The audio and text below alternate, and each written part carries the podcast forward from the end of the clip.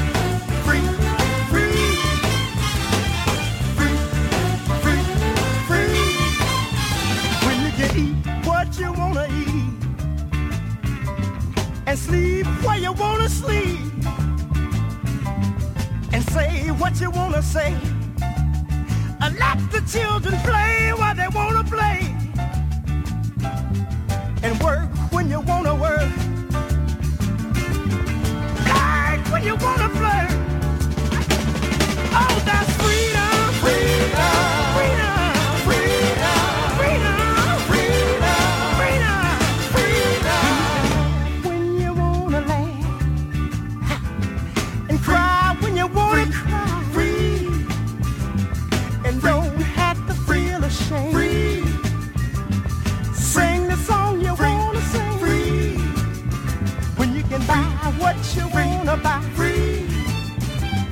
With no one to ask you why. Dress the way you wanna dress. Free. Just because you feel it's. Free. Walk the way you wanna walk. Free.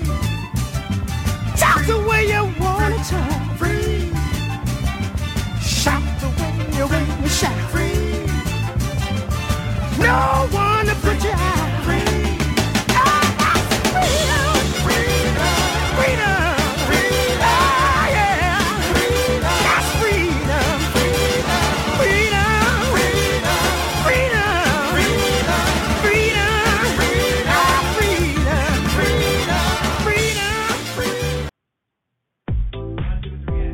This is Chicago's finest internet radio show, making a world a better place, one show at a time.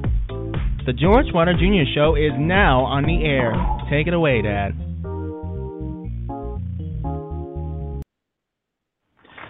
All right, welcome to the George Wilder Jr. Show once again, folks. It's, a Thursday. if you're podcasting this show, show at an earlier date, it's Thursday. It's the last leg of August 2017. Wow. Yeah.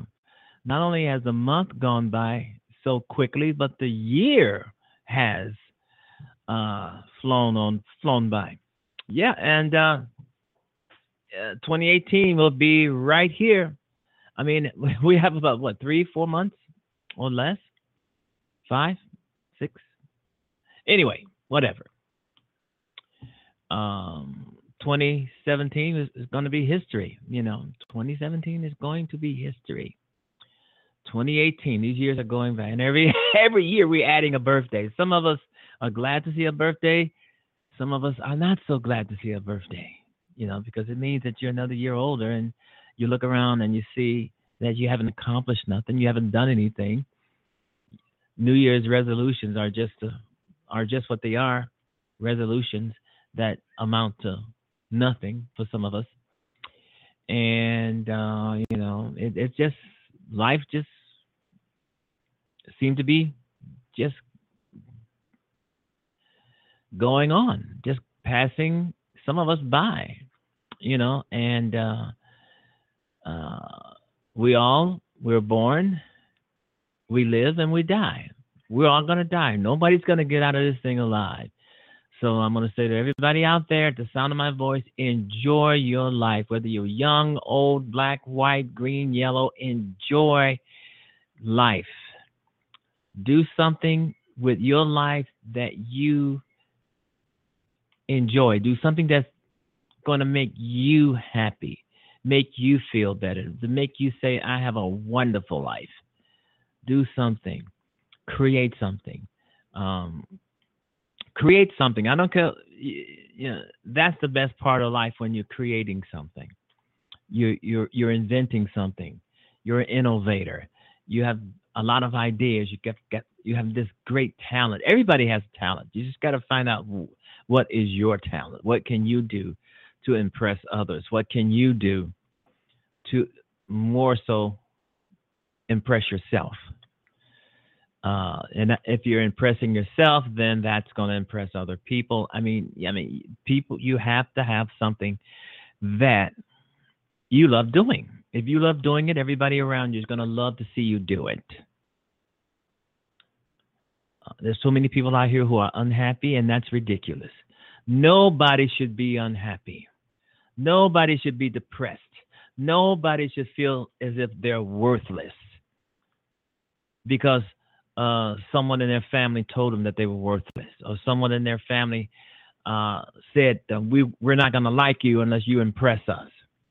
Someone in their family is saying false things about them that they think that they actually know something, and um, they, I've had friends like this. I've had friends from Facebook and friends in life, uh, you know, saying that uh, there's other people in their life trying to hold them back from being the best that they can be. Believe it or not, this happens. People in your own family, your friends, uh, uh, people that you know, uh, if they find out that you are a, pretty emo- emotional person that, and that you care, a lot of people try to use your feelings against you to get what they want. Never let anybody feel, make, let you feel as if you're worthless. If there's people in your life trying to stop you from getting ahead, get rid of those folks. Get get them out of your life. I don't care who they are. If they're stopping you from getting ahead, they're not on your side and they're not in support of you and your talents. Do not let anybody try to tell you that you're not good at this or you're not good at that.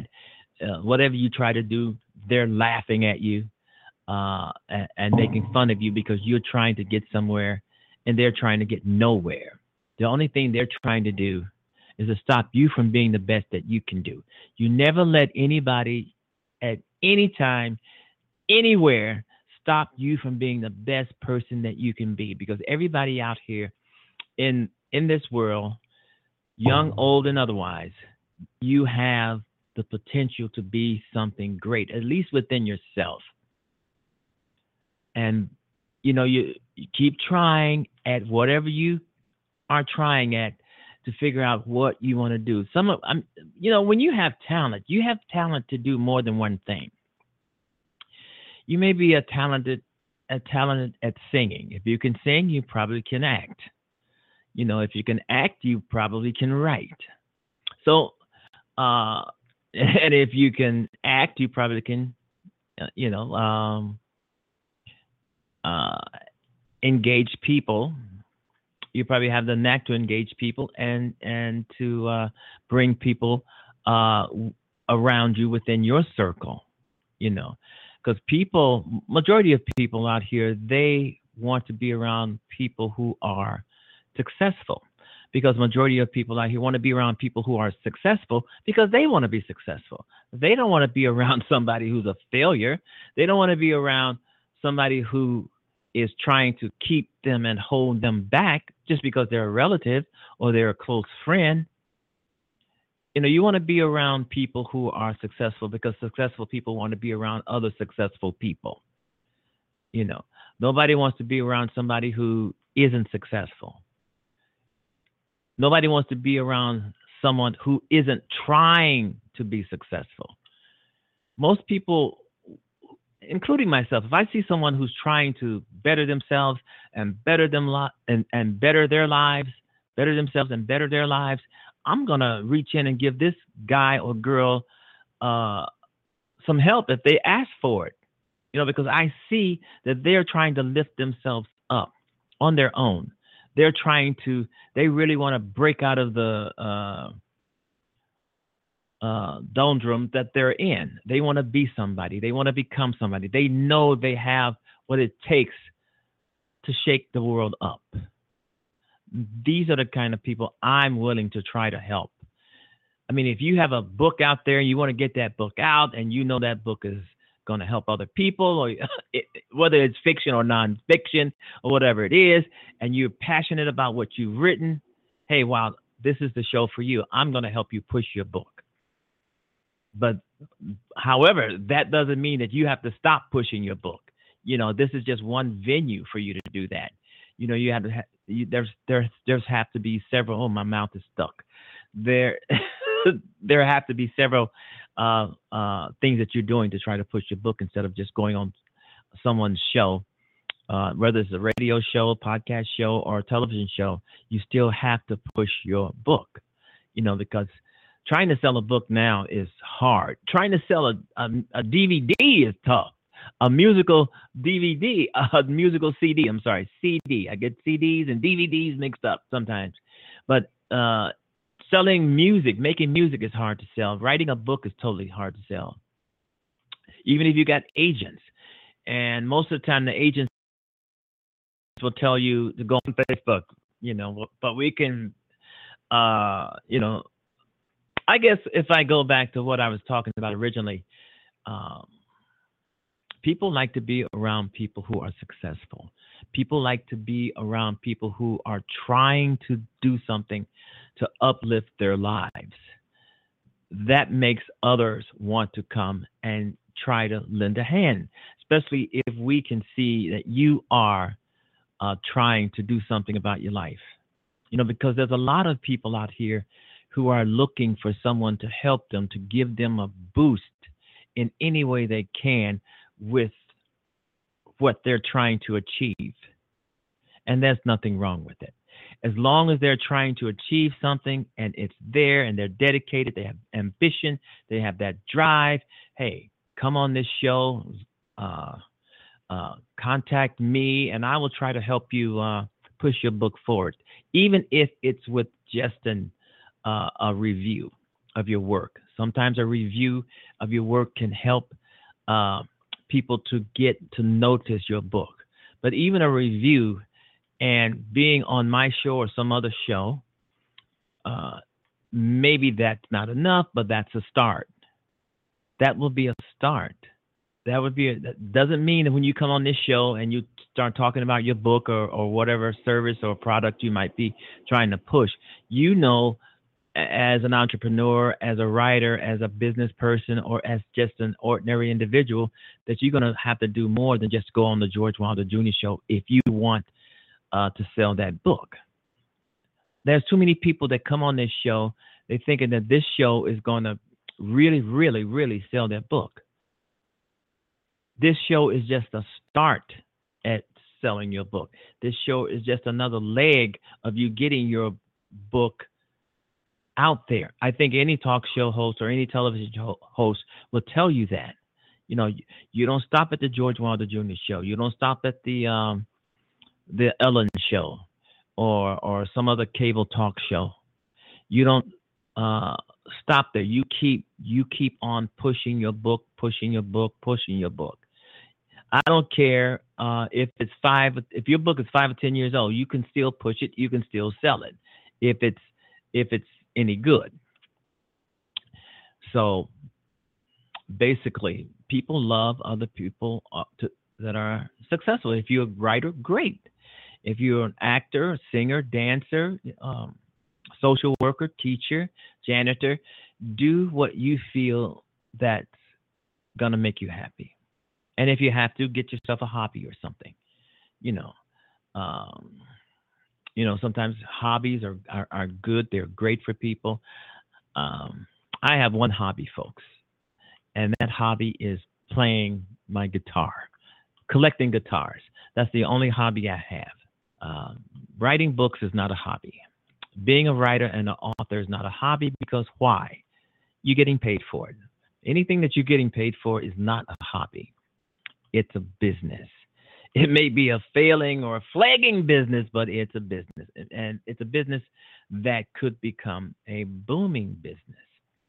All right, you've been listening to the George Wilder Jr. show, and George Wilder Jr. is telling you right now do not be depressed, do not be lonely. Feel, I mean, because all of this can bring on a lot of worse things in your life depression, loneliness, feeling uh, guilty about something you you have no right to feel guilty about other people will try to do that. They'll try to make you feel guilty about something that's totally uh doesn't belong to you you know? And but you know some people are so gullible so nice so emotionally uh giving that other people will try to take advantage of your heart of your kindness and of your uh, understanding and they will try to, you know, ruin your life with it. So watch out for those kinds of folks. All right, you've been listening to the George Wilder Jr. Show on Blog Talk Radio. Here, right here, it says Josh Kangley, the Seven Rules of Success, will be on the show today. So stay tuned for that, and we'll see what that's about. All right, three four seven eight five seven one seven six two. The George Wilder Jr. Show, making the world a better place one show at a time. Um, let's not hate. Let's well, what, what does this say, man? I'm trying to read it. Let not hate rule your hearts, for hate is only a means to an end, my friend. And guess who wrote that? I did. Wow. okay, be kind to one another out there. Okay, I think I said that too fast. Be kind to one another out there. You know, and I, I think the world needs kindness more than ever. More than ever. And uh, hate has no home here. This is not a place for haters. You know, I mean, there's a lot of them out there, and there are uh, they're out there right in front of our eyes. So you you guys be careful out there. So watch out for the people who may not like you. They're out there. Okay, and they are out there to commit harm. So watch out for the folks out there who may be haters and you know we want to make sure we want to keep everybody safe because hate has no home here. Okay, I'm pretty sure uh, a lot of people probably know that about the George Wilder Jr. show n- now. Uh, we don't, I don't want that on the show. So if someone who if someone has hate in their heart and somehow they find their way onto this show, I have a great big old off button. I can just click and you're gone. Okay. There was one person called into the show about a few months ago, or was it a year ago? And I think I I think I've told the story before. And he called in, and uh, I forget I forget his name and where he called in from, so it, it really doesn't matter. And he called in and said, "George, my my uh, my mother likes your show. Uh, she listens to your show all the time. She's crazy about you." And and uh, she she loves your show. And suddenly, this guy takes off uh, using all kinds of bad words, fan, pro- profanity, talking to me. Start talking to me as if I, if I, you know, if I was some sort of an idiot, or if he was trying to uh, make it out that I was some sort of idiot. So I, I just cut him off you know people people are like that i used to listen to talk shows on over the air radio and some of the callers would call in and they would do the same thing the same thing to other talk show hosts you know they would call they would get their asses cut right off you know a lot of people call in and say nasty rotten and rude things on the air and as if you can't cut them off, as if you can't hang up on them when they start to. See, one of the things about the George Wilder Jr. show, I have no screener. When you call into this show, you call in. What you say is what we're gonna get. You know, I don't have a screener. I could I could screen the show myself, but I don't. Sometimes I don't have time. My son could be the screener, could be a screener. I had him screening at one point. He didn't do a good job of it. So a, a lot of times, if you call into the show, there is no screener. You just call and once I bring you onto the air, that's it. You you're in a league of your own. You uh, you can say what you want to say, but if you say the wrong thing, it will get recorded. And I'll just and also what will be recorded is the click that I click when I click you off. That will also be the, uh, uh, uh, uh recorded. So this show has no screener, even though I have uh, on my screen here, even though I have uh, an apparatus for the show to be screened, uh, the, the callers to be screened before they actually come on to the air, come on the air. I don't, I don't use it. I, I just don't use it. And uh, it, really, folks, uh, doing a radio show on the internet, podcast, or whatever, or over the air, it's a lot of work. And it's a lot of work. Mainly for me, it's a lot of work. And I try to cut down on so much, uh, and I uh, to try to deal with what is most important. Yes, screening the show is most important. But right now, if someone called on the show and started cursing, I probably keep them on the air because just about every just about every other talk show, I mean, somebody's using bad language. Sometimes it's the host that's using bad language. I mean, if you ever listen to Bill Maher, I mean, this guy, uh, I, I, was shocked as much as this guy uh, used profanity on his show, and his audience just went wild. You know, they were they loved it. And a lot of the talk shows nowadays, you use profanity, you curse, I, uh, you curse, you use profanity, you say vulgar things on the air, and you know just like just like an ordinary and normal show. You know, this is 2017. This is the this is the time and this is the era that we're in. You know, this is the sign of the times. People using profanity on their talk shows. You know, I was shocked at one time years ago. I was shocked at one time when I was when we were actually witnessing sex on network television on network television. And I'm going, cut that stuff off. What? Sex? Right in your living room, your kids watching. And and it's still and it's still going on. So this is the this is a new era. Uh, this is a new day. This is a new time in America and the world where now cursing and, and using bad words, profanity, uh, in some stages in the media is uh, welcome. Not always on cable TV. Cable TV on, and movies, you can just forget about it. You know, I mean, these guys and girls are, are crazy with uh, profanity on cable and and in the movies, but to see this stuff on network television cursing and, and actual sexual acts on television while your kids are watching. You know, the first thing you want to do is grab the phone and go call the show, call one of the producers and say, hey, we're not watching your show anymore. They don't care.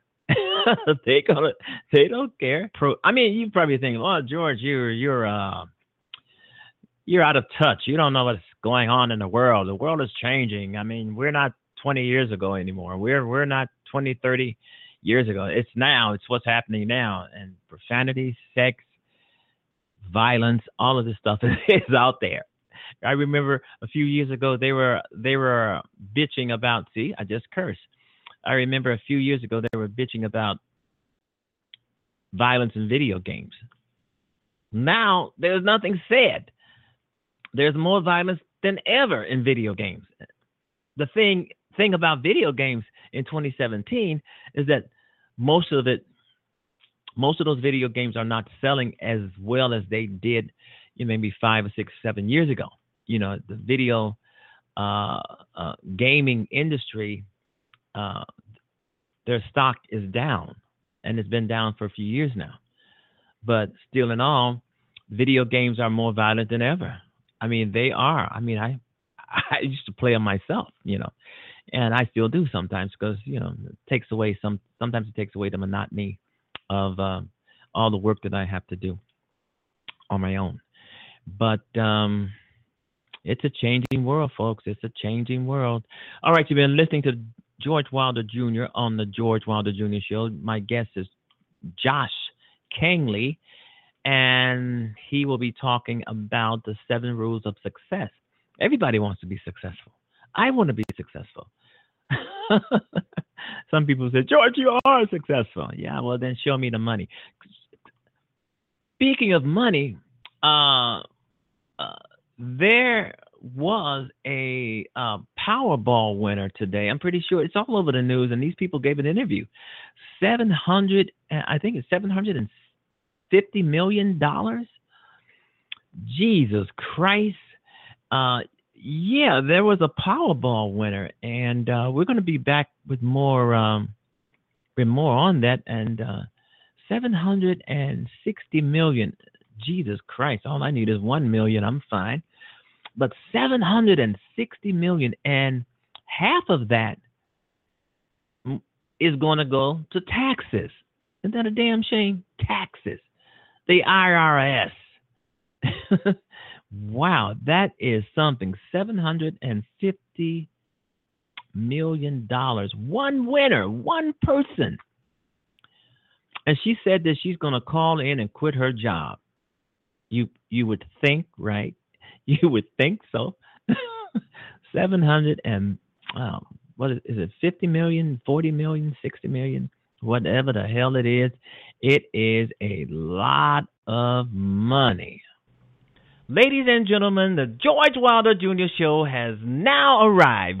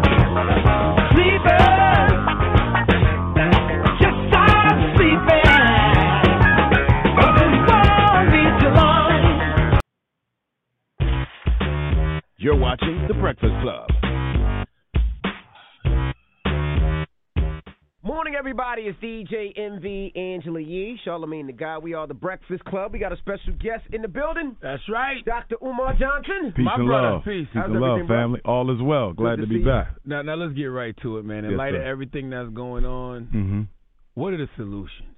I What think we've the- discussed the problem so much. What are the solutions? All right. Before I state the solution, I would have to challenge you on that. Because although we talk about the problems a lot, a lot of people don't understand how the problem operates. Gotcha. Let me give you an example. Take miseducation. Okay. People know the children aren't learning. They know black boys are not graduating. They know special ed is an issue. They know ADHD is a problem. But they don't know how this operates. Mhm. They don't understand how the child goes from the classroom into the special education system. Okay. So they have to be taught how it operates. You follow? So we understand that police uh, genocide is a problem in the black community. We understand that uh, structural inequality, disproportionality, i.e., racism, is a problem. But do we understand how racism operates? So I think that once you understand how the problem operates and manifests itself, you're now in a position to solve it. Mm. Someone comes to me for therapy. Before I do any therapy, what I do, a clinical history. Mm. Is there depression in your family? Have you been depressed before? Have you ever contemplated suicide? So I have to understand your background and how you've been living your life in order to solve your current everyday problems. So now, coming to the present, what we're seeing going on around the country. Let's be honest. Africans were brought to America to serve, to serve. We're no longer necessary for the American economic order to operate. They don't need us to function. That explains the purging. That explains the ethnic cleansing. Even with That- all these Negroes making money? well, remember now, when you look at the black folks who are rich, they are a small percentage of the general body politic of the community. You mm-hmm. understand? 85% of black folks are struggling. Half of our children grow up in poverty. Most of our single parent black mothers are poor, even with a burgeoning rate of black women earning their college degrees. So, simply put, black America is suffering despite the television projection of success. Yes, we are more educated than ever before. We have the bachelors, we have the masters, we have the doctorates, but that er, that education has not taken place alongside an increase in wealth acquisition. We're smarter, but we still don't own anything. Well, but we we know with Paul, we know some of us are not well educated. We know some of us have a, a lot of problems due to where, where we're growing up in in our environment. Yes. But but besides all of that, hmm we got a bigger problem with racism. Is the way that other people look at us. I You know- agree. You know, what I mean? Because, but I'm not saying it's right, but the way we look at ourselves is bad too. Yes. You know what I mean? Because if I'm walking down the street and I see some brothers with some hoods on, it makes me think twice. Right. So if it makes me think twice, I know it's going to make somebody else think twice, but it doesn't give us the get does, doesn't give them the right to put a. But that's pull a based off your experiences, though. But it like, is like you off my know, yeah. experience. It's also based off conditioning. Mm-hmm. The conditioning is critical. Media is critical Right. to the social agenda of any country. You understand? You take Ad- Adolf Hitler.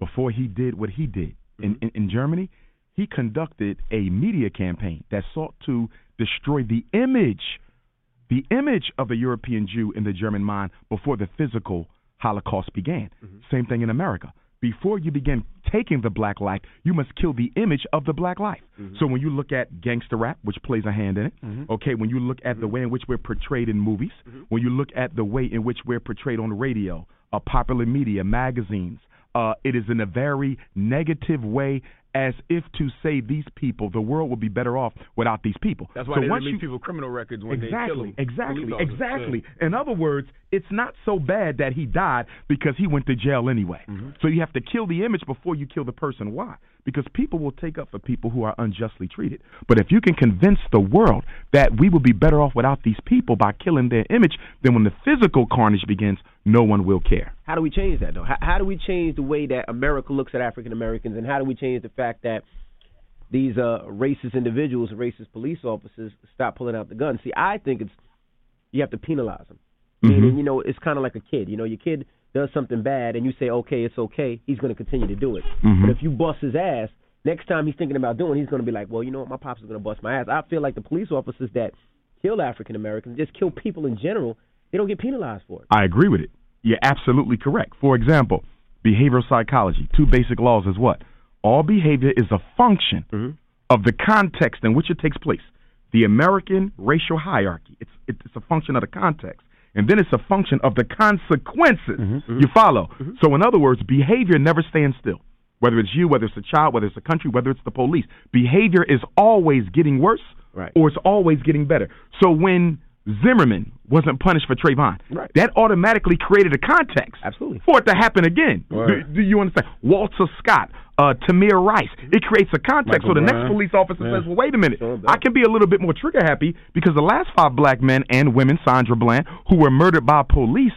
Were not held accountable. So when you do nothing about misbehavior, then you're actually supporting its repeating. Now, what do protests do? Because people protest and they say, Mhm. you know, and, and I love the unity, and I and I love the unity of African American people. I, I I wish we could be more unified when it's not just a, a brother dying, but I feel like sometimes the protest, what is it getting accomplished? You Okay. know? And the reason I ask that is because, you know, you protest, you shut down a highway. There's an ambulance that's trying to get somebody to a hospital. That person dies in the ambulance. You know, Mhm. I'm stuck in traffic. I can't pick up my kid at 5 p.m. So what is the protest actually doing? Is it, is it going to make the cop look at us any better? Like, what can we do besides, I think, the protest? I I don't know if the protest really worked. Right. Well, first of all, we got to keep in mind that the black person is normally dead before the ambulance shows up to get him in the first place. True.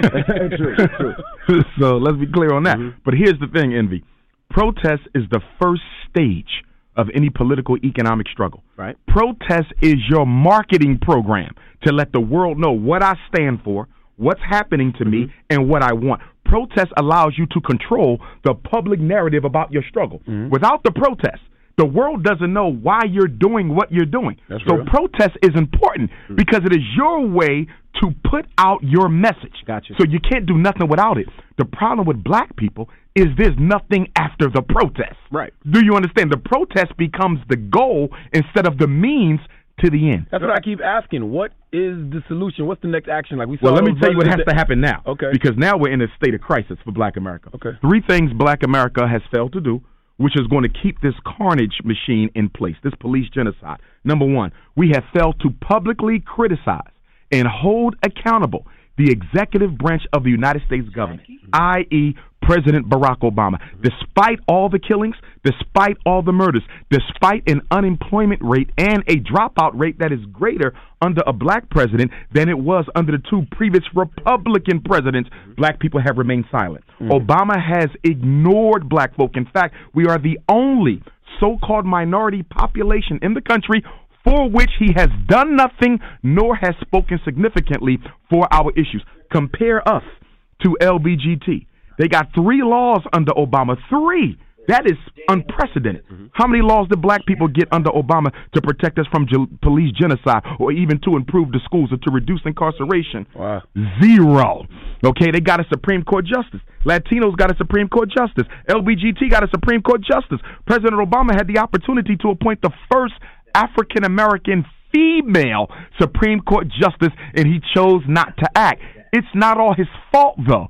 We have created a context where the president can ignore black people and get away with it because we told the entire world when he was elected that all he had to do was just be black and we were fine. Remember? Yeah, we didn't he doesn't have to do anything but be black. That is the worst thing you can say as a marginalized oppressed group in such a racist country as this as to tell the world that the president, the executive branch of the United States government, does not have to be accountable for you. That's for any head of state, though. Any head of state Yes. we elect, we need to push I and make sure things happen. But Obama is the first president out of 44, the first one from George Washington up that has not have to deal with any sort of public criticism from black people. Mm-hmm. And if he leaves office without any, here's the problem: if we if, we let Obama leave office without any condemnation from the black community, by virtue, you cannot hold Hillary or Trump mm-hmm. accountable for what they do not do for black people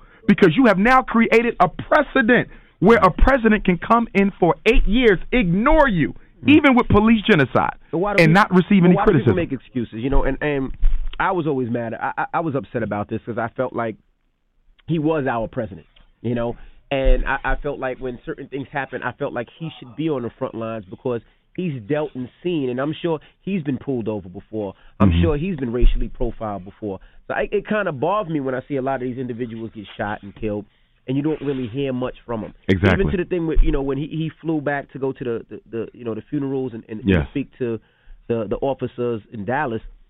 I thought that was great, Mhm. but then mm-hmm. I also thought, well, what about Baton Rouge? Exactly. What about Exactly.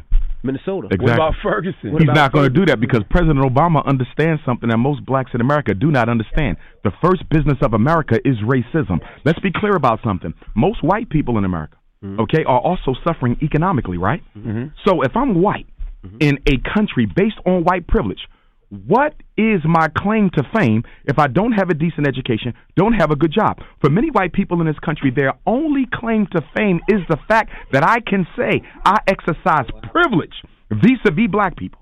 Obama un- understands that. So America is held together by the fact that the poor white man understands that he still exercises a privilege that the rich black man does not. And that's what Donald Trump is reminding them. Donald Trump's reminding all these Oh, Donald Trump people. changed the game, and let me tell you why. They, the United States uh, power structure, underestimated the impact of an unapologetically honest fool over the American electorate. Do Mm-hmm. you understand? In other words, Trump is saying to white folks what white folks feel. Poor white folks too. Yes, poor white Yeah. folks. So you got a rich, wealthy white man Yeah. appealing to poor white folks. You've never had that. But it's working because he is unapologetic. He's ignorant. He's a fool.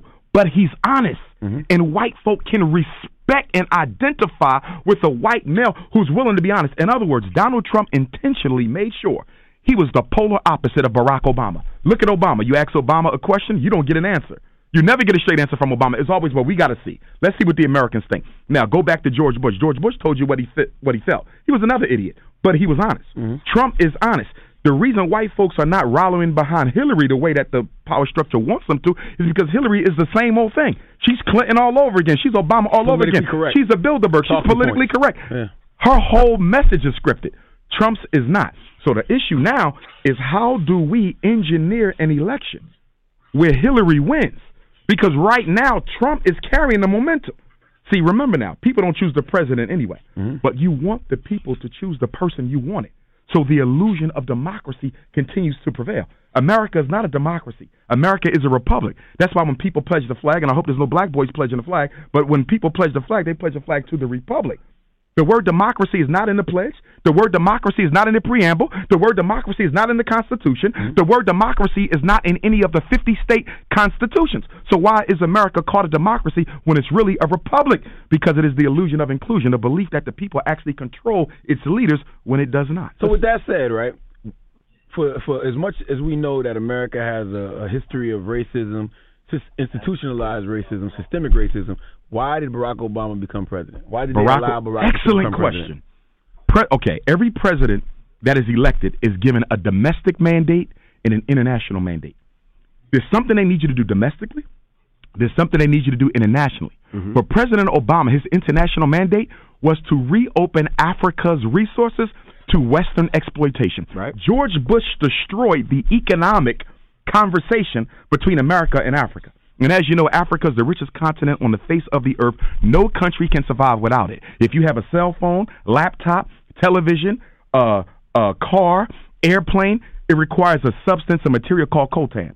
The Congo is the number one producer of coltan on the globe. No Congo, no cell phones. So America needs Africa. Bush destroyed the relationship, though, with the African Union. With Obama's father being Kenyan and his mother being white, you understand? Mm-hmm. He was the perfect person to put in the White House to reopen up that relationship with Africa, which he has done. Okay? And through AFRICOM, which is African Command, President Obama has successfully recolonized Africa in the name of Western financial interest at a rate we haven't seen since Africa was under colonialism. So he succeeded internationally. That was the international mandate. Get the money back from Africa, the gold, the diamonds, the oil, the coltan, get it back. He got it. Some people would say that Hold Barack on, did. what's uh, the domestic mandate? The domestic mandate. Mhm. The reason President Obama was made president domestically is to brainwash and manipulate black America long enough so the American power structure could take every civil right that our ancestors fought for and give it to every other minority group.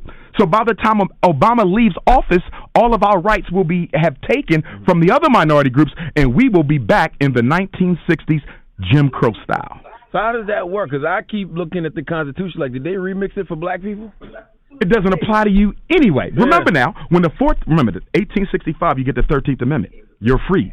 Okay? 1867, you get the 14th Amendment. Equal protection under the law. But the 14th, excuse me, 1866. But the 14th Amendment isn't ratified till 1868. You hmm. know why? Because you need two thirds of the states to ratify an amendment. They said we're not giving black folks equal protection under the law. So what were you between 65, emancipation, and 68, ratification of the 14th Amendment? You were simply a resident, not a citizen. Black people in America today are still residents, not citizens. And we confuse the words liberty with freedom. Liberty and freedom are not the same. White people have freedom, black people have liberty. Hmm. Freedom is the ability to make decisions without external control. Liberty is the ability to make decisions because an external control gave you the privilege. Do you see mm. the difference? Mm-hmm. One of them, you got people doing what they want to do. The other, you can do what you want to do within these constraints because we still own you. That's exactly why Abraham Lincoln emancipated the slaves. Emancipation simply means to let go from bondage. It also means a transference of ownership from the individual to the state. They never eliminated slavery, they just transformed it. Now, now people would say that Barack Obama did Obamacare, which helped a lot of African Americans get health care. They would say that he did that for African Americans. They would also say that he opened up the White House to a younger That's your audience. shirt, by the way, Envy. Thank you, My brother. college tour. Thank you, appreciate it.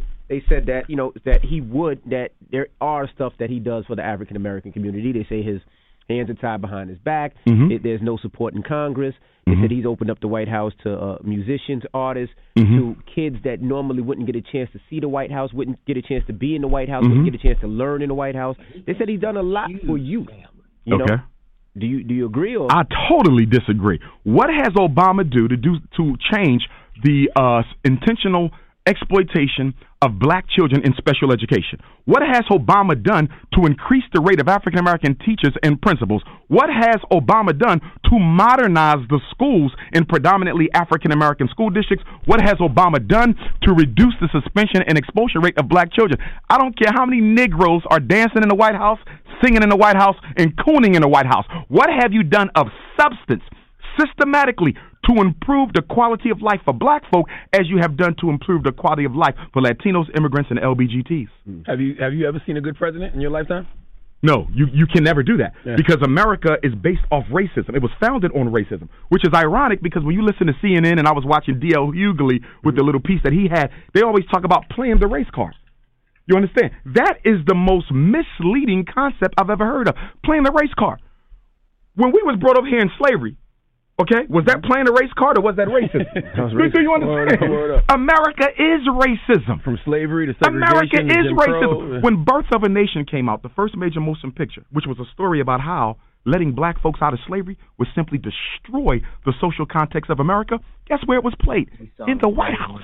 The president had a private viewing of Birth of a Nation. Right, but you know- Hold on, did, did Nate Parker Nat Turner movie? no, no, no, no. He re- okay. He sarcastically named his Nat Turner movie after the original, original, okay, Birth okay, of a Nation to take hit at it. Got you. Yes. But you know, a lot of people, you know, And we well, was at Nat Turner Land two days ago with the college tour. you know, a lot of people say that you know that's not necessarily true. You know, that they say that HBCUs are not warranted now; that they should be, you know, historically black colleges are not needed. They say you know the Exactly. NAACP is not needed. Exactly. And where did that argument come from, Envy? The argument came from since you got a president in the White House. said the other day. So I, I wanted your opinion on what you felt about HBCUs and the NAACP because he feels like it's not necessarily warranted that it should be open to everybody. And that Let me say this. As long as something is being done special to the black man and woman, something must be done specifically for the black man and woman to counteract that. So, for example, earlier when you said the Obamacare and things like that, Mm-hmm. there are black folks who benefited from that envy. But in order to help us, you have to do something specifically for us because our history is specific. We're the only people in this country who are not of white skin who cannot be deported, which is the central challenge of the black predicament. What did W.E.B. Du Bois said? He said the number one problem of the 21st century will be the color line. I'm going to take it a step further. The number one problem of the 21st century in America is what do we do with 40 million black folks who we do not want and cannot deport? This is why we are kept from realizing our true gifts and talents because you cannot be sent back to Africa. Slavery psychologically destroyed your connection to your mother continent. For example, Chinese can be sent back to China. Latinos can be sent back to Cuba, Puerto Rico, or points beyond. Okay, an East Indian can be sent back to India. Okay, an Arab can be sent back to whatever Arabian nation from which they come. Where do you send African Americans back to? Because I'll be send them lost back in to Africa. because your psychological connection was destroyed. You understand? So what do you do with these people? In Africa, bro. Cut it out. What do you do with these people who you do not want and cannot deport? You must create a system of genocide from within that seeks to remove them. That's why mass incarceration will never change. This is why people keep saying they spend millions of dollars on prison. It costs less to send them to school. So why are you spending this money on jail instead of sending them to school? Because this ain't about money.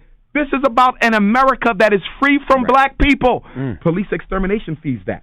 Uh, abortion, which is the number one killer. Most people don't understand this. More black babies are murdered in the stomach than they are on the street corner. And why? Because a black woman growing up in poverty with already a couple of children, seeing how hard it is to make ends meet, is probably going to think about potentially terminating that pregnancy. Mm. It's not a moral issue, it's a political, economic, white supremacist issue. Why bring another life in this world so they can only be murdered by the police like Trayvon? Or just struggling in the hood. Or just struggling in the hood? Do you do you think the issue with cops is a black white thing or a police Without question. or or police abusing power thing? It's both. Remember, when slavery ends in 1865, there are no national incarceration systems. Most states didn't even have a fully functioning prison system. Guess when they created the prison system? In 1865. That's when they gave you the first statewide prison systems. Why? Because we got 2 million black folks, excuse me, 4 million black folks we just left out of out of slavery. They don't have jobs. We're not going to give them any, so that means they got to do what to eat, envy? Robinson. rob and steal. So we're going to create vagrancy laws. If I catch you stealing anything, guess what? That's a felony. I'm going to put you on the chain gang, and you're going to be on the chain gang for 10 years for stealing a lollipop. This is what they did. You could go to jail for not having a job. You could go to jail for being homeless. They made simple, petty offenses major felonies. So that from the beginning of so-called emancipation, the prison system existed for one reason, to remove black men from the society. The jail is a slave ship that sits on water, excuse me, sits on land instead of water. But here's the point I need y'all to get. The reason we're struggling so much as a people is because we're not given systematic access to wealth. Let me give an example. Chinese, Arab, East Indian, they get they come to America. They can walk into any bank and get a loan. Not all of them, but many of them. In fact, some of them don't even have to get a bank a loan from Wells Fargo, Chase Manhattan, or Bank of America. And I'm just using them uh, uh, uh, to make the point. They show up in America with a long line of credit from their native country. They come into the ghetto, open up ten stores, five supermarkets, three hotels. Black folks still struggling. And then people look at us and say, you know why you're struggling? Because you're lazy. The Chinese guy over here been here five years. The East Indian been here uh, uh, uh, ten years. Um, the the Arab only been here eight years. He got five gas stations. What's your excuse? That's Let me right. tell you what our excuse is. We are systematically denied access to wealth. Do you understand? So we can't build that hospital they built. We can open up 10 supermarkets. I can't get 10 gas stations in three weeks because you're going to routinely deny me access to wealth. You'll give me a small business loan. And here's the kicker. Let me ask you a question. Why would they give you a loan for student, a student loan for college? They'll give you a car loan for the car. They'll give you a loan for your house. So you can get a mortgage loan, you can get a student loan, you can get a car loan, but you can't get a, a business loan. Wait a minute now. The education is going to cost me a hundred grand. The car is going to be about seventy grand. The house is going to be a quarter of a million. Why do you approve that, but you don't approve the business loan, which is probably for half the amount? Because if I finance your empowerment, that disrupts my system of extermination and genocide. Hmm. You cannot kill a people who you are financially empowering. Hmm. So we are kept without access to wealth. That's why the hood is full of mom and pop stores. That's why the hood is full of struggling businesses because America has a policy where you do not empower black people for their own benefit. Any other minority? Yes. Why? Because if they get out of hand, they can be sent home. The black man cannot be sent home. Slavery is, over than, is older than America. America was born on July 4th, 1776. Slavery in the colonies began on August the 20th, 1619. Now, now, with that said, how could an economic boycott work? Because we were talking about this this morning. I don't think If it's gonna work. Yeah, we boycott. Where do we go? We don't have black-owned businesses to shop Listen, at. an economic boycott would be a very, very powerful agenda move. I don't think it's going to work because we don't have that type of commitment to each other.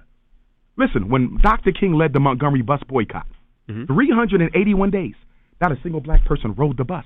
They said the elders were walking on their bare feet because they couldn't afford to buy new shoes.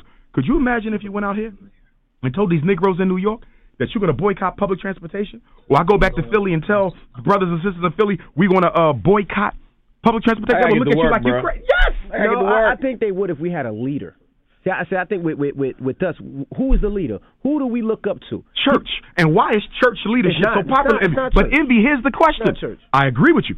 But sarcastically, Right. why is church leadership so popular in the black community? Because church leaders are the only leaders who don't ask you to do anything They except show up and give money. They sell They hope, sell hope. not substance. You're not going to follow. If Dr. King was in America today, I do not think Dr. King could achieve half of what he achieved 50 years ago because you're dealing with a new Negro who has no obligation to the collective, no interest in the progress of his people, and is intensely egotistical and individualistic about his pursuits. We don't care about racism until it knocks on our front door. I agree with you on that, and I'm gonna tell you why. I feel like back when Martin Luther King Jr. and Malcolm X and those guys was fighting, black people really had nothing.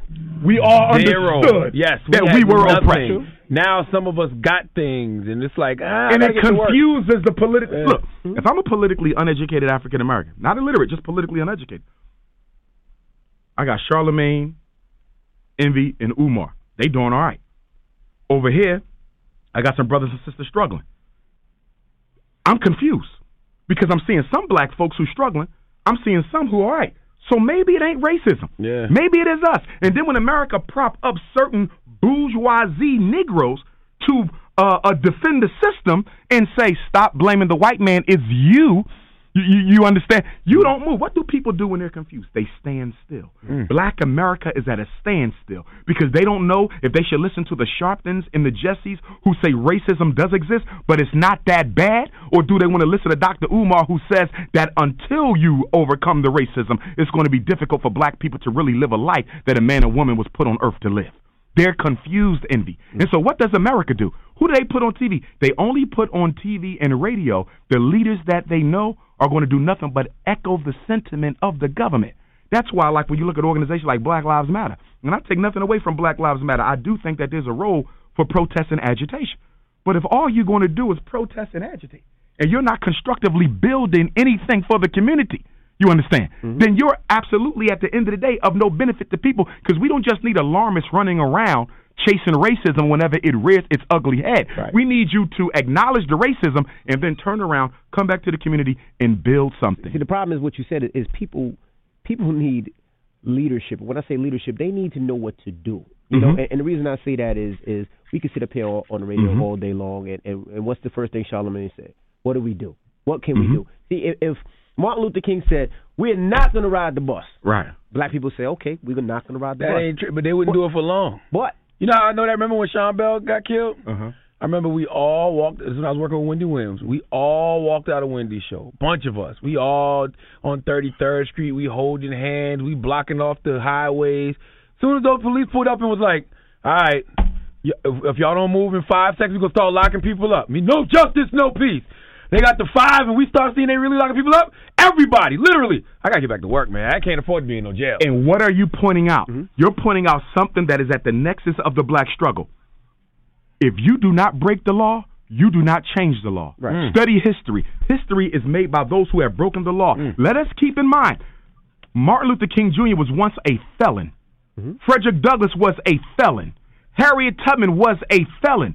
They were wanted as fugitives of the law for exercising their conscience to do the right thing as opposed to obeying laws and regulations put in place to keep black people in their place. If you're not going to break the law, you will never change it. The problem with that is what, Charlemagne? A Negro with three master's degrees or a doctorate degree ain't interested in breaking the law because he got a note on a $100,000 Benz. Mm-hmm. You understand? He got a mortgage on a corner of a million dollar house. He got a child he putting through college. He is not trying to subvert his personal agenda for the greater good of the community. And that's our problem. Many of us are not willing to subvert the personal agenda for the greater good of the But now, black community. Charlemagne, if there was a leader, if there was a Martin Luther King per se that stood there and when the cop said five seconds and he said, "I don't give a, you're gonna lock me up," would you still have ran back to work? a lot of This people is- would have this- still this ran. is the But- thing. but because you got to have the leader and the people ready people- at the same Boom. time. This, and this, this is the thing. Reverend Al Sharpton was there. Right. So my, in my mind, I'm looking around like, oh, Rev, Rev ain't get locked up yet. Rev ain't holding hands. he's part of the power structure. Yeah, but he did. He did eventually later on. But, But by that time, we was a bunch of people had left. Yeah, yeah, yeah, yeah. Yeah, he's a part of the power structure though. So he has to operate a little bit differently. That's why you didn't see Al Sharpton in Minnesota. Uh, you didn't see Al Sharpton down in uh, was the other Baton place? Rouge. Baton Rouge. Baton Rouge. Explain, explain the power structure he's a Well, well, here's the thing. Every president of the United States has a black HNIC, a head Negro in charge, somebody who they use to basically control the political behavior of black people while they're in office. For Bill Clinton, it was uh, Jesse Jackson. Uh, for George W. Bush, it was T.D. Jakes and others. Uh, for President Obama, it was Al Sharpton. In fact, Al Sharpton met with the President of the United States more than any other black leader in the history of America, except for potentially Frederick Douglass and Martin Luther King. Okay, but now Obama is at the final stretch. He only got about six months left in office. He's no longer in need of Al Sharpton to control black vote because he's pretty much done now. In fact, bringing Sharpton out now could potentially hurt the Democrats as Hillary makes her push. That's why so- he hasn't endorsed anybody. Exactly, and that's why Obama is being very careful with what he says right now because now it ain't even about him no more. It's about securing the presidency for the Democratic Party. So when Obama, and, and, and simply put, Obama more concerned with Hillary getting in that seat than he's concerned about black people staying alive. Now, Now, okay. let me say this real quick. Mm-hmm. We have to have a public boycott against President Obama. A lawful, The George Wilder Jr. Show is now on the air. It is all about making the world a better place. Join me.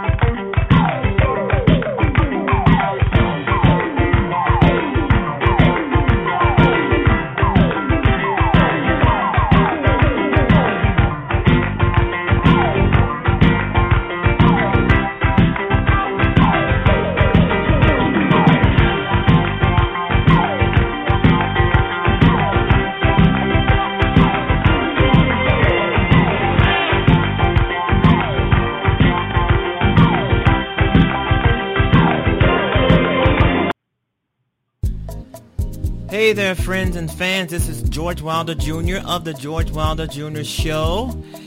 I want you to enjoy my fictional writings located on Amazon and elsewhere. Uh, the website is www.amazon.com slash author slash Man, gwilder please.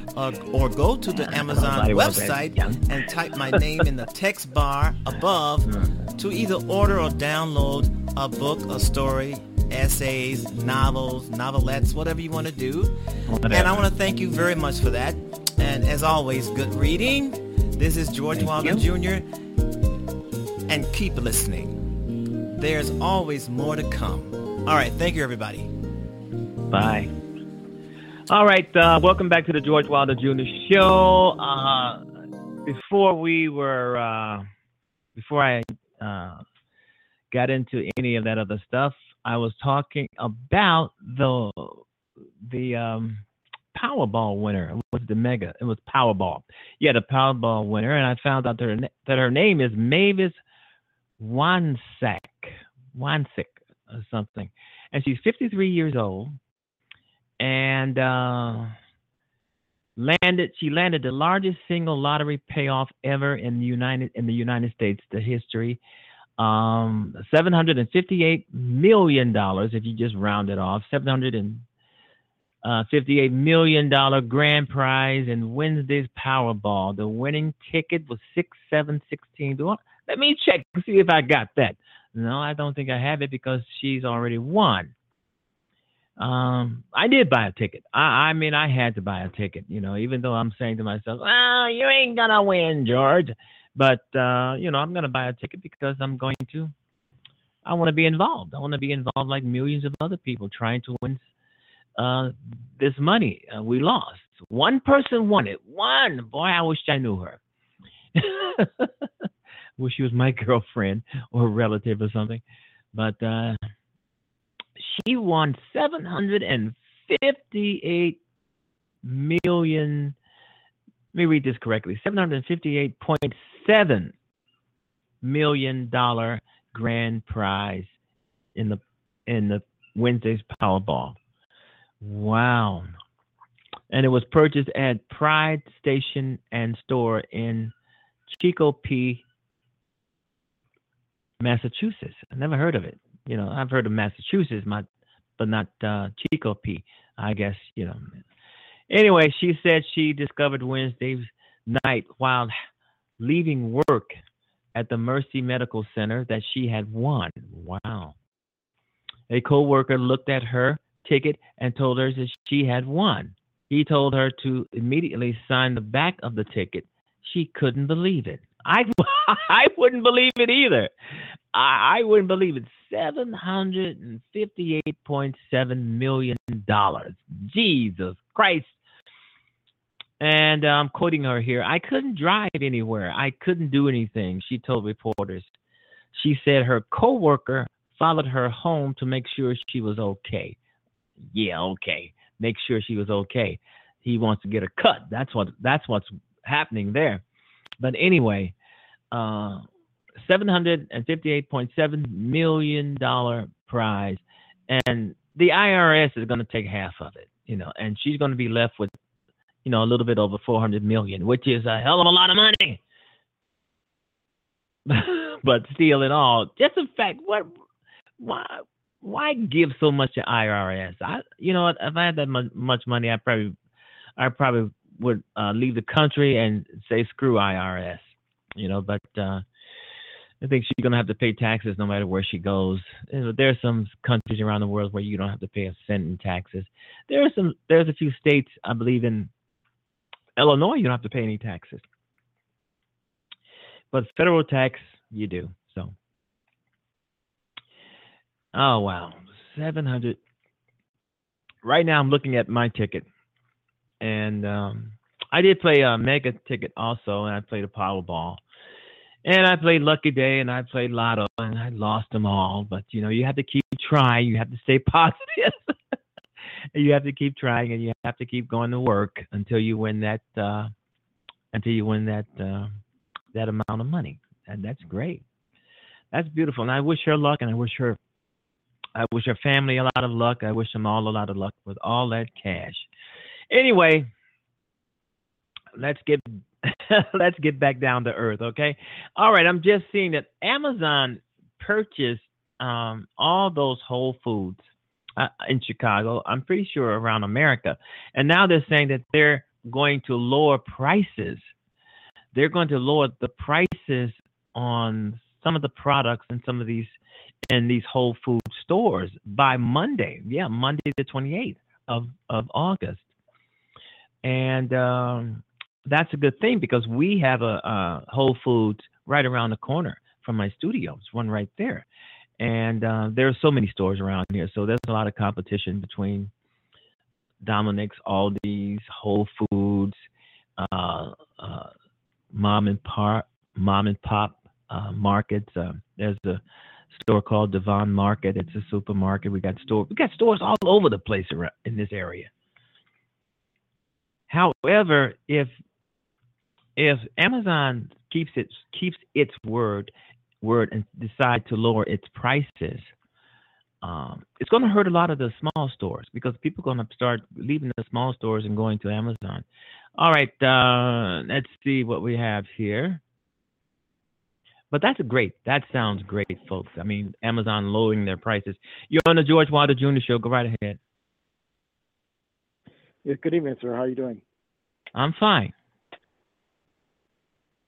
Um, just had a question. How can uh, I help you? Politically, uh, yeah, I was wondering, politically, uh, uh, do you consider yourself towards the left or towards the right? Do you support Democrats, Republicans? Do you have any particular position? Well, I've I've said I've excuse me I've said this several times on the show. I'm going to look at both sides and I criticize both sides where I see fit. So I'm not uh, favoring any side. I'm just an American and I'm just you know giving my opinion on what I see and what I know and what is out there that is being you know whether it's good or bad. I'm an independent. Okay. Um, can I just uh, throw out an idea to you, and I'd love to get your thoughts on it. If you, could let me know what you Okay, think. Um, I'll try. Right. So I, I hear recently that the Democrats are, are, are talking aggressively about government health care, and I'm even hearing things like free college education and different things, which, you know, on its face sounds great, but I don't think anyone would oppose that just from an idea standpoint. Then I, I went and started looking at the numbers, and uh, something really struck me. Uh, that and it starts on two ends. First point, I was amazed how much money does the federal government actually get every year. Like I didn't know it was that high, and I found out they get at least 3.5 trillion dollars in tax revenue. That's just the federal government. That's not state. Now, out of that 3.5 trillion, they're outspending that by nearly two trillion dollars. Like the upcoming budget is around five and a half trillion. So we have a massive deficit. And when you start to look at how much government health care will cost, you start to realize wh- where where's the money going to come for all of this stuff. And I hear Democrats say things like, "Well, we want to raise taxes on the one percent," and I and I looked at it. I mean, they could literally forget taxes. They could confiscate everything that the one percent have, their money, their all their assets, and you would still barely even break even with the current deficit you have now. Let alone pay for all the new stuff that's, you know, I guess you are you know proposing to add on top of that. And I'm just, I'm looking at this, and this is like an incredible level of irresponsibility. And I feel like they're just sort of telling people what they want to hear instead of telling them what they need to hear, which is we can't pay for this stuff. I don't know if you ever looked into that or what your thoughts are. Uh, like I said before, a lot of the things the Democrats uh, espouse, I, I'm I'm against. I, I don't, you know, I'm against it. So, you know, I, like I said, I'm just an independent. I, I look at it as as it is, and um, you know, so and uh, that's it. The George Wilder Jr. Show is now on the air. It is all about making the world a better place. Join me.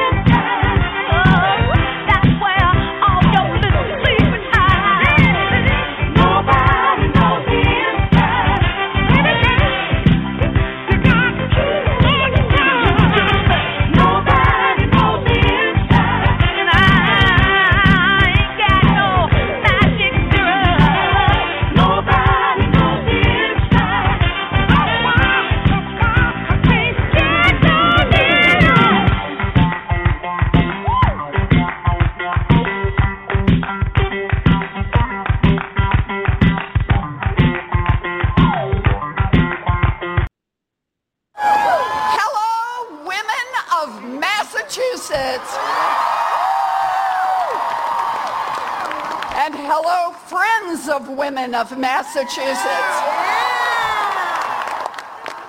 I love you too. Thank you, Mayor Walsh. I am glad to have this chance to stand shoulder to shoulder to fight alongside the mayor of Boston for the people of this country. Thank you. So, we're here today because of the power of women. The power of women to come up with good ideas like this rally.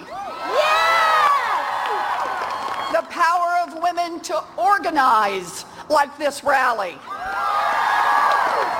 And the power of women to make sure that as our country enters a new political era, that the voices of the people will be heard.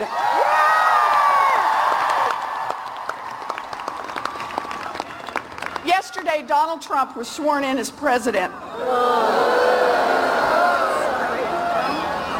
That sight is now burned into my eyes forever. And I hope the same is true for you because we will not forget. We do not want to forget.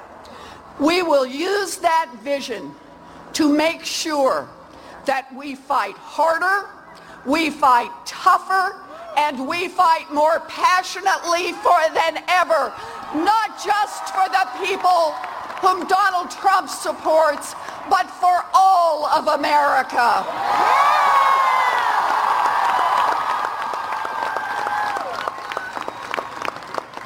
Worried.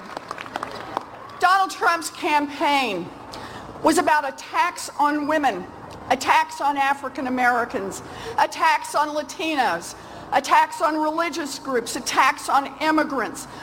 A Trump-Pence Supreme Court could overturn Roe versus Wade and dissolve marriages of LGBTQ citizens. A Republican Congress is eager to rip away health care from millions of Americans. America's hardworking families have taken one punch after another. Decades of trickle-down economics and attacks on unions, attacks on wages, attacks on pensions, attacks on health care, attacks on social security, attacks on education, attacks on infrastructure and financial regulation have gutted America's middle class a broken criminal justice system, a broken voting rights system, and decades of systematic racism have kept people of color from having the same opportunities as other Americans throughout this country. The, the fact is that the playing field has been tilted badly in favor of those at the top for a generation now. And now, President Trump and the Republican Congress are ready to ram through laws that will tilt it even harder.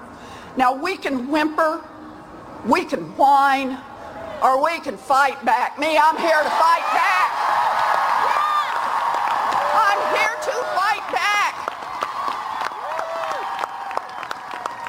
And that is why we come together today. Hundreds of thousands of people in Boston, in Washington, and across this country. We are in marches to say we are fighting back.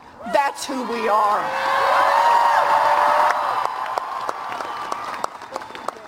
We come here to stand shoulder to shoulder to make clear we are here. We will not be silent. We will not play dead. We will fight for what we believe in. Yeah!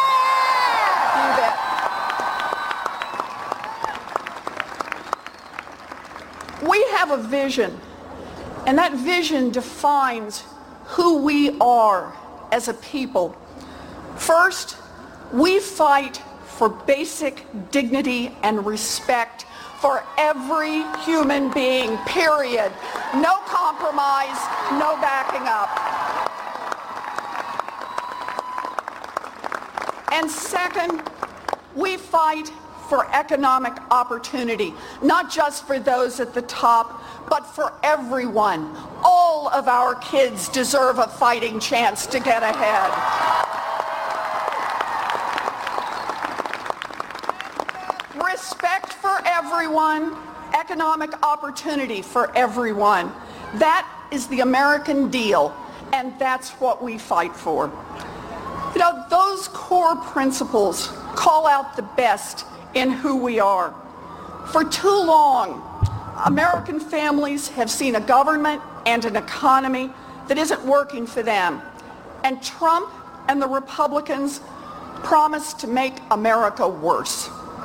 But we're here because we are ready to fight for the people who want to build a country that works for all of us. That's why we're here. We come together to give each other strength. We come together to give each other courage. We come together to remind each other of our values. As we get ready to march, let us remind each other what we believe in and why we fight and why we will keep right on fighting. We believe All right, that was Elizabeth Warren on the George Wilder Jr. show. I just love it when she speaks. She speaks from her heart. She speaks with passion. I may not always agree with her, but hey, while I do respect her passion and I do respect what she stands for, and I do respect the fact that she knows how to move people. Okay, let's get back to what I was talking about originally. Amazon set to lower some prices on, on, on foods. Some prices, not everything. Some is the operative word. Some. and but that's better than none because we have a Whole Foods. Like I just got through saying, we have a Whole Foods located in this community in the, in this area. I mean, there's so many other stores that we have. I mean, you name a store, it's probably here in this community, right in in the area where my studio is located. And I, I wanted to say this: if Amazon does lower Whole Food prices, that may hurt a lot of other smaller stores. I mean, right now, the Aldi's in in this community, some people think that Aldi the Aldi store is a store for people, not poor people. There's no way else to say it. Low income people, and uh, but it's not. Aldi's is a store for just about anybody. Um, um, no matter what your income, shops at Aldi's, at least in the, in this area where I'm at. Uh, just about anybody, you know. But a lot of people, oh my God, I'm not going to Aldi's. Too many poor people for me. But people of all ages shop in shop at Aldi's. I mean, we have an Aldi's around here. We have a Jewel. We have a Domin- Dominick's where we had a Dominick's. We have a Whole Foods. We have other uh, gigantic stores in the area, and Aldi's just happen to be one. Uh, and it gets the most. I have to say, Aldi's in this area, it gets the most um, people because of the low. It gets the most uh, patrons, most most shoppers because they offer low prices. But I'm gonna tell you something. All those prices are not as low as Aldi's want you to think they are. I mean, I've gone to Aldi's and I've gone to Whole Foods and I compare prices. In some cases, Whole Foods is a lot lower than Aldi's. You know, I'll go, I, but I have some friends they wouldn't be caught at Aldi's as if you know it's one of those type of stores you just don't go to. People will think you don't have any money, you're poor. But as I've just got through saying, I mean, there's it's it's not that kind of store. I mean, all people of all income. I've seen lawyers and doctors and teachers, uh, administrators shopping at Aldi's, as where someone who's working in the janitorial field, they would not show up at Aldi's because they feel they feel that someone might see them there and might say, "Well, I saw John shopping at Aldi's." What? You know, and but in this area, all incomes go to Aldi's, and if Whole Foods drop its prices, which is uh, Whole Foods is right behind me, and they drop their prices like Amazon say they're going to drop them on Monday. A lot of those people from Aldi's and some of these other other discount supermarkets, they're going to be trotting over to Whole Foods, and uh, and uh, all these they're going to lose some some some customers and probably some money, some revenue. And uh, I'm pretty sure they they're gearing up for that. They're gearing up for that. They're going to have to lay off uh, employees. A lot of stores around here, um, you're going to have to lay off uh, employees because eh, let's face it, folks, Amazon is the elephant in the room. Amazon is taking over everything online. Now they're out in the out here in public, um, uh, cleaning up in public uh, with stores all over the place. They've bought up everything online. on Amazon own it, or either either Amazon owns everything or Facebook owns everything. So we'll we'll see where that goes because a lot of people are going to lose their jobs at all these and some of these other discount stores once uh, Whole Foods lowers its prices, and that's not going to be a good thing for a lot of people. But uh, you know, uh, it is what it is. It, it, it is what it is, and uh, we're going to do this.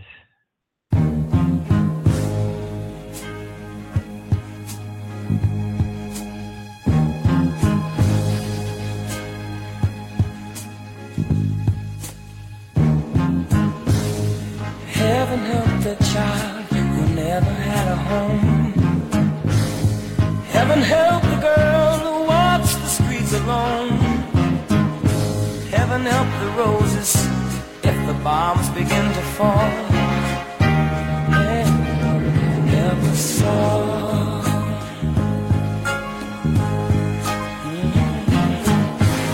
Heaven help the black man if he struggles one more day. Heaven help the white man if he turns back away. Heaven help the man who kicks the man who has a cross. Heaven help us all.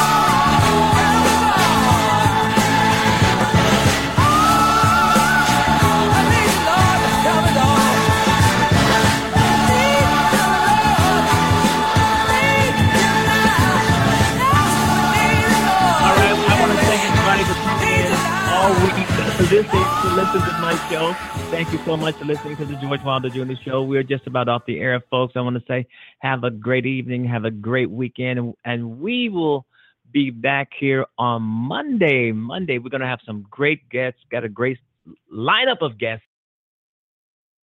Next week is the last week of August. We're going into September. Wow. Bye bye, everybody. And once again, have a great weekend. Bye.